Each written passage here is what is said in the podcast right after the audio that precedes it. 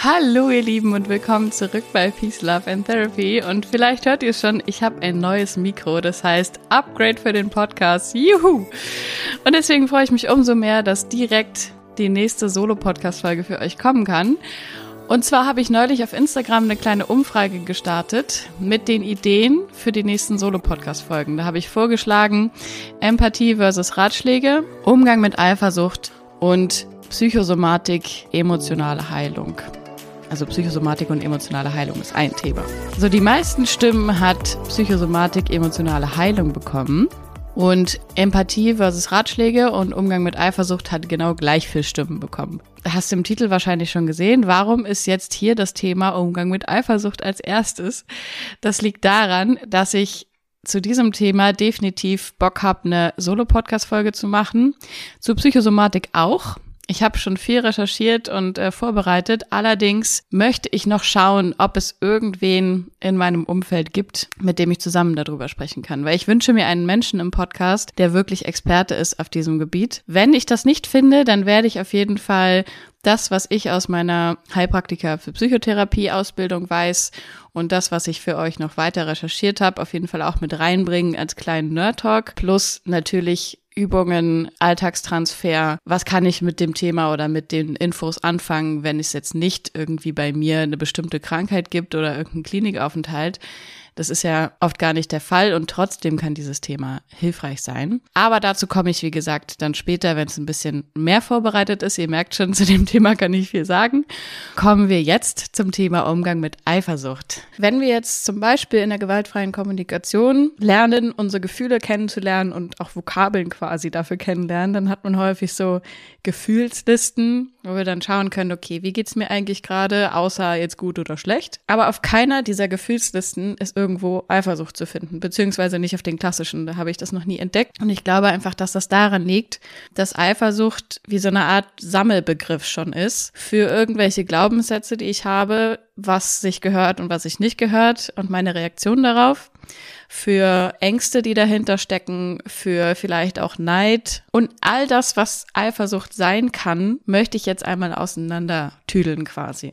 Also wenn wir von Eifersucht sprechen, dann sind wir häufig in irgendeinem partnerschaftlichen Kontext und Eifersucht kann ausgelöst werden durch die unterschiedlichsten Szenarien. Wenn wir uns jetzt noch nicht so sehr damit beschäftigt haben, sind irgendwelche Glaubenssätze verankert von, hey, wenn mein Partner oder meine Partnerin dies und jenes macht, dann gehört es quasi schon zum guten Ton in Anführungsstrichen, da eifersüchtig zu sein, weil, keine Ahnung, wer nicht eifersüchtig ist, liebt nicht richtig oder irgend solche Glaubenssätze, die da vielleicht mitkommen und die dann automatisch einfach, weil der Glaubenssatz so verfestigt ist, dazu führen, dass ich mich dann irgendwie schlecht fühle. So, aber was ich genau fühle, da kommen wir dann vielleicht gleich zu, weil wie gesagt, es kann total unterschiedlich sein. Genauso andersrum kann es aber auch Glaubenssätze geben, die mir innerlich jegliche Eifersucht eigentlich verbieten. Also, weiß ich nicht, eifersüchtige Menschen sind schwach oder haben kein Selbstwertgefühl oder haben Minderwertigkeitskomplexe, irgendwie sowas könnten ja auch Glaubenssätze sein, die ich hier auch vielleicht indirekt ein bisschen versuchen werde zu entkräften. Und genau so soll diese Folge auch sein dass du nebenbei schon reflektieren kannst, okay, gibt es bei mir gerade irgendwelche Situationen, an die ich automatisch denke, die ich mit Eifersucht assoziiere in welcher Form funktioniert es da für mich? Ist das ein Automatismus, der beruht auf Glaubenssätzen von, hey, wenn mein Partner irgendwie mit ähm, einer anderen schreibt oder redet oder wenn der, weiß ich nicht, sich irgendwas online anguckt und irgendwelche Sachen liked, dann muss ich eifersüchtig sein, weil sonst liegt mir nichts an ihm oder sowas. Kann ja sein, dass solche Glaubenssätze da sind. Die zu hinterfragen ist hier schon mal eins meiner Ziele dieser Folge. Und andererseits ein großes Ziel von mir generell ist, die Akzeptanz gegenüber allen Gefühlen zu stärken. Also sprich, auch so etwas wie Eifersucht nicht als eine große Schwäche irgendwie darzustellen, sondern zu sagen, hey, das sind ganz menschliche, ganz natürliche Ängste, die meistens dahinter stecken und auch die sind okay und sind erlaubt. So, wir können uns ja einfach mal eine kleine Szene vorstellen, in der zwei Personen zum Beispiel in einer Bar sind, so ganz vor Corona zeitlich und diese beiden Personen befinden sich in einer Beziehung Und die eine Person ist eben da gerade am Connecten mit einem anderen Menschen, redet vielleicht an der Bar mit irgendeiner anderen Person und bei der Person, die das beobachtet, die gerade nicht im Gespräch mit irgendjemand anderem ist, kommt sowas wie Eifersucht hoch. Ich hatte ja gesagt, wir wollen es so ein bisschen enttüdeln. Wir können da mal reinzoomen, was quasi alles an eigentlichen Gedanken, Gefühlen und Bedürfnissen da dahinter stecken könnte. Weil ich finde, stehen zu bleiben bei dem Schritt, hey, ich bin eifersüchtig und Person XY muss aufhören, XY zu tun, wäre mir hier ein bisschen zu, zu kurz gegriffen. Von daher, let's dive in. Und was könnte quasi hinter diesem Begriff Eifersucht stecken? Also ich weiß nicht, ob ihr dieses Gefühl kennt. Bei mir ist Eifersucht irgendwie sowas, was so ein bisschen nagend sich anfühlt in der Bauchgegend, vielleicht auch ein bisschen weiter über dem Bauch, so zwischen Bauch und Brustraum.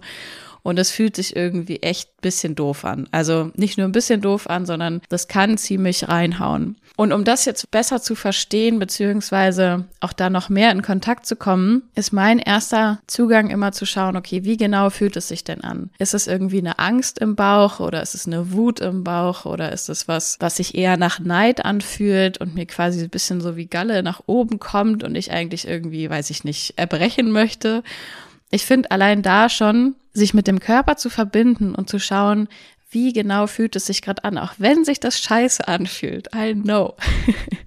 Trotzdem damit in Kontakt zu kommen und erstmal zu fühlen, was da im Körper eigentlich los ist. Und wie gesagt, was können die Optionen sein? Vielleicht ist es eine Angst, dann spinnt mein Kopf schon irgendwelche Zukunftsszenarien aus von, oh, ich werde verlassen und dann ersetzt diese andere Person mich als äh, Partnerin, als Partner und dadurch kommen Verlustängste hoch. Also sprich, vielleicht auch schon früh gelernte Muster von, wenn jemand mir nahe ist, dann ist die Gefahr, verlassen zu werden, ganz, ganz groß. Vielleicht sind es auch alte Prägungen, die da unterbewusst reinkicken, dessen, also denen ich mir gar nicht bewusst bin in dem Moment, wo ich da in dieser Bar stehe, die aber unterbewusst mich geprägt haben, weil ich vielleicht früh als Kind gelernt habe, hey, mir wichtige Menschen, die verlassen mich irgendwann. Und da sind einfach Ängste, die tief sitzen.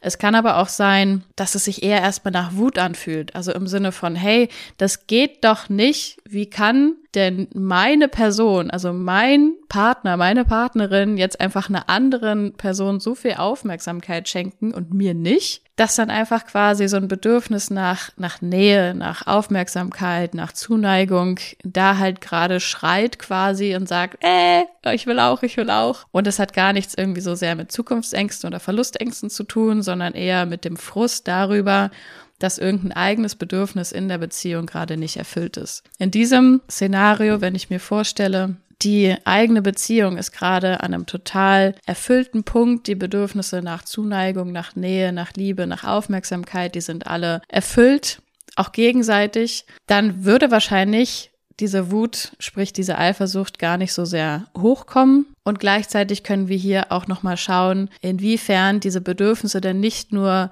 in der eigenen Partnerschaft gedeckt werden, also vom eigenen Partner erfüllt werden, sondern auch, wie sehr erfülle ich mir selber diese Bedürfnisse. Also wie sehr schenke ich mir selber die Aufmerksamkeit, die ich brauche, wie, wie sehr schenke ich meinen eigenen Gefühlen, meinen eigenen Bedürfnissen die Aufmerksamkeit, wie sehr kann ich mir selber Zuneigung schenken. Und das sind dann, finde ich, spannende Felder, in die wir eintauchen können, die auch ganz, ganz viel mit Selbstliebe zu tun haben, finde ich. Aber das muss ja nicht das Einzige sein, was hochkommen kann. Es kann zum Beispiel auch sein, dass so ein interner Vergleich anfängt zu entstehen. Hey, was hat diese andere Person, was ich nicht habe? Und dann kommen Vergleiche auf, bei denen wir nur verlieren können, weil unser Kopf in dem Moment sucht natürlich nicht die Punkte raus, wo ich total im Frieden mit mir bin und total, äh, weiß ich nicht, der selbstbewussteste Mensch überhaupt, sondern in solchen Momenten, wo dann in Anführungsstrichen die Eifersucht da reinhaut, fängt unser Kopf an, meist auch Punkte zu suchen. Also wenn es jetzt dieses Szenario ist, Punkte von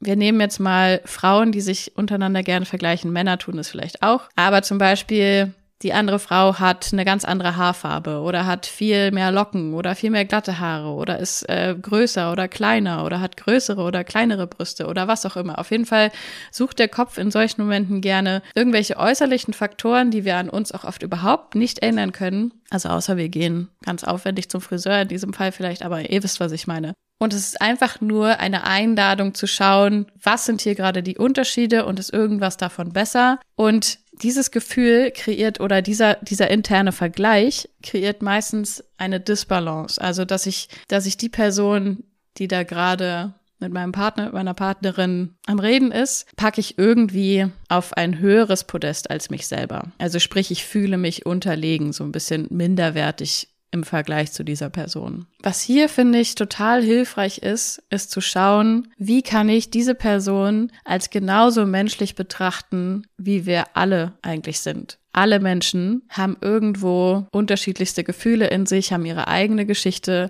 haben ihre eigenen Bedürfnisse, haben ihre eigenen Baustellen, sag ich mal. Und mir bewusst zu machen, dass mit wem auch immer mein Partner gerade oder meine Partnerin gerade am Reden ist, ist nur ein Mensch, genauso wie ich.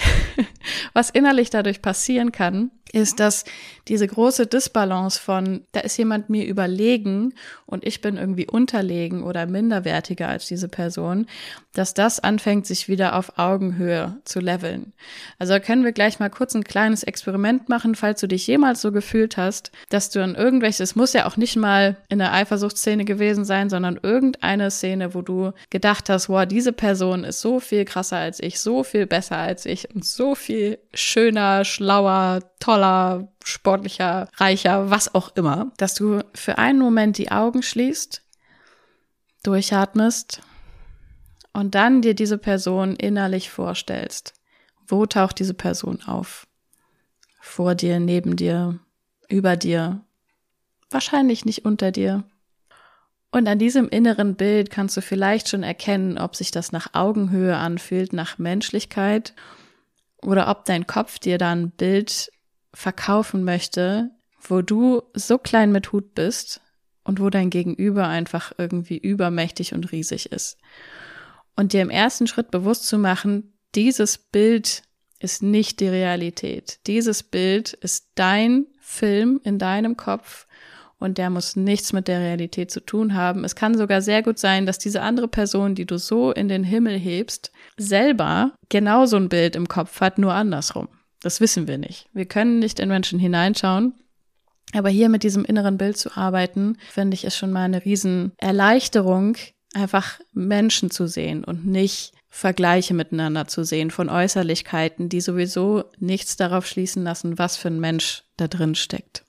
Also jedes Mal, wenn Eifersucht entsteht, weil irgendein Vergleich entsteht, dann sei dir bewusst, dein Kopf sucht in diesen Momenten eh nur Punkte raus, bei denen du nur verlieren kannst, in Anführungsstrichen, weil dann wird sowas rausgesucht wie Körpergröße. Und das, das macht natürlich für den Kopf in dem Moment dann Sinn, das zu vergleichen, weil dann können wir uns schön minderwertig fühlen und dann äh, haben wir auch einen Grund halt eifersüchtig zu werden, wie wir dann reagieren, ist immer noch mal unterschiedlich. Dann äh, entweder also manche Personen werden wütend, gehen direkt in den Angriff, manche Personen ziehen sich komplett zurück und sagen gar nichts mehr. Manche Personen zeigen ganz offen ihre Trauer, einfach weil es wehtun kann, wenn, wenn innerlich diese Vergleiche so reinhauen, dass wir uns wirklich einfach traurig fühlen, weil wir in dem Moment vielleicht nicht das Selbstwertgefühl haben oder die innere Sicherheit, das Selbstvertrauen haben, was wir uns gerne wünschen würden. Aber gleichzeitig kommt, finde ich, in diesen Vergleichsmomenten alles auf die innerliche Augenhöhe zurück.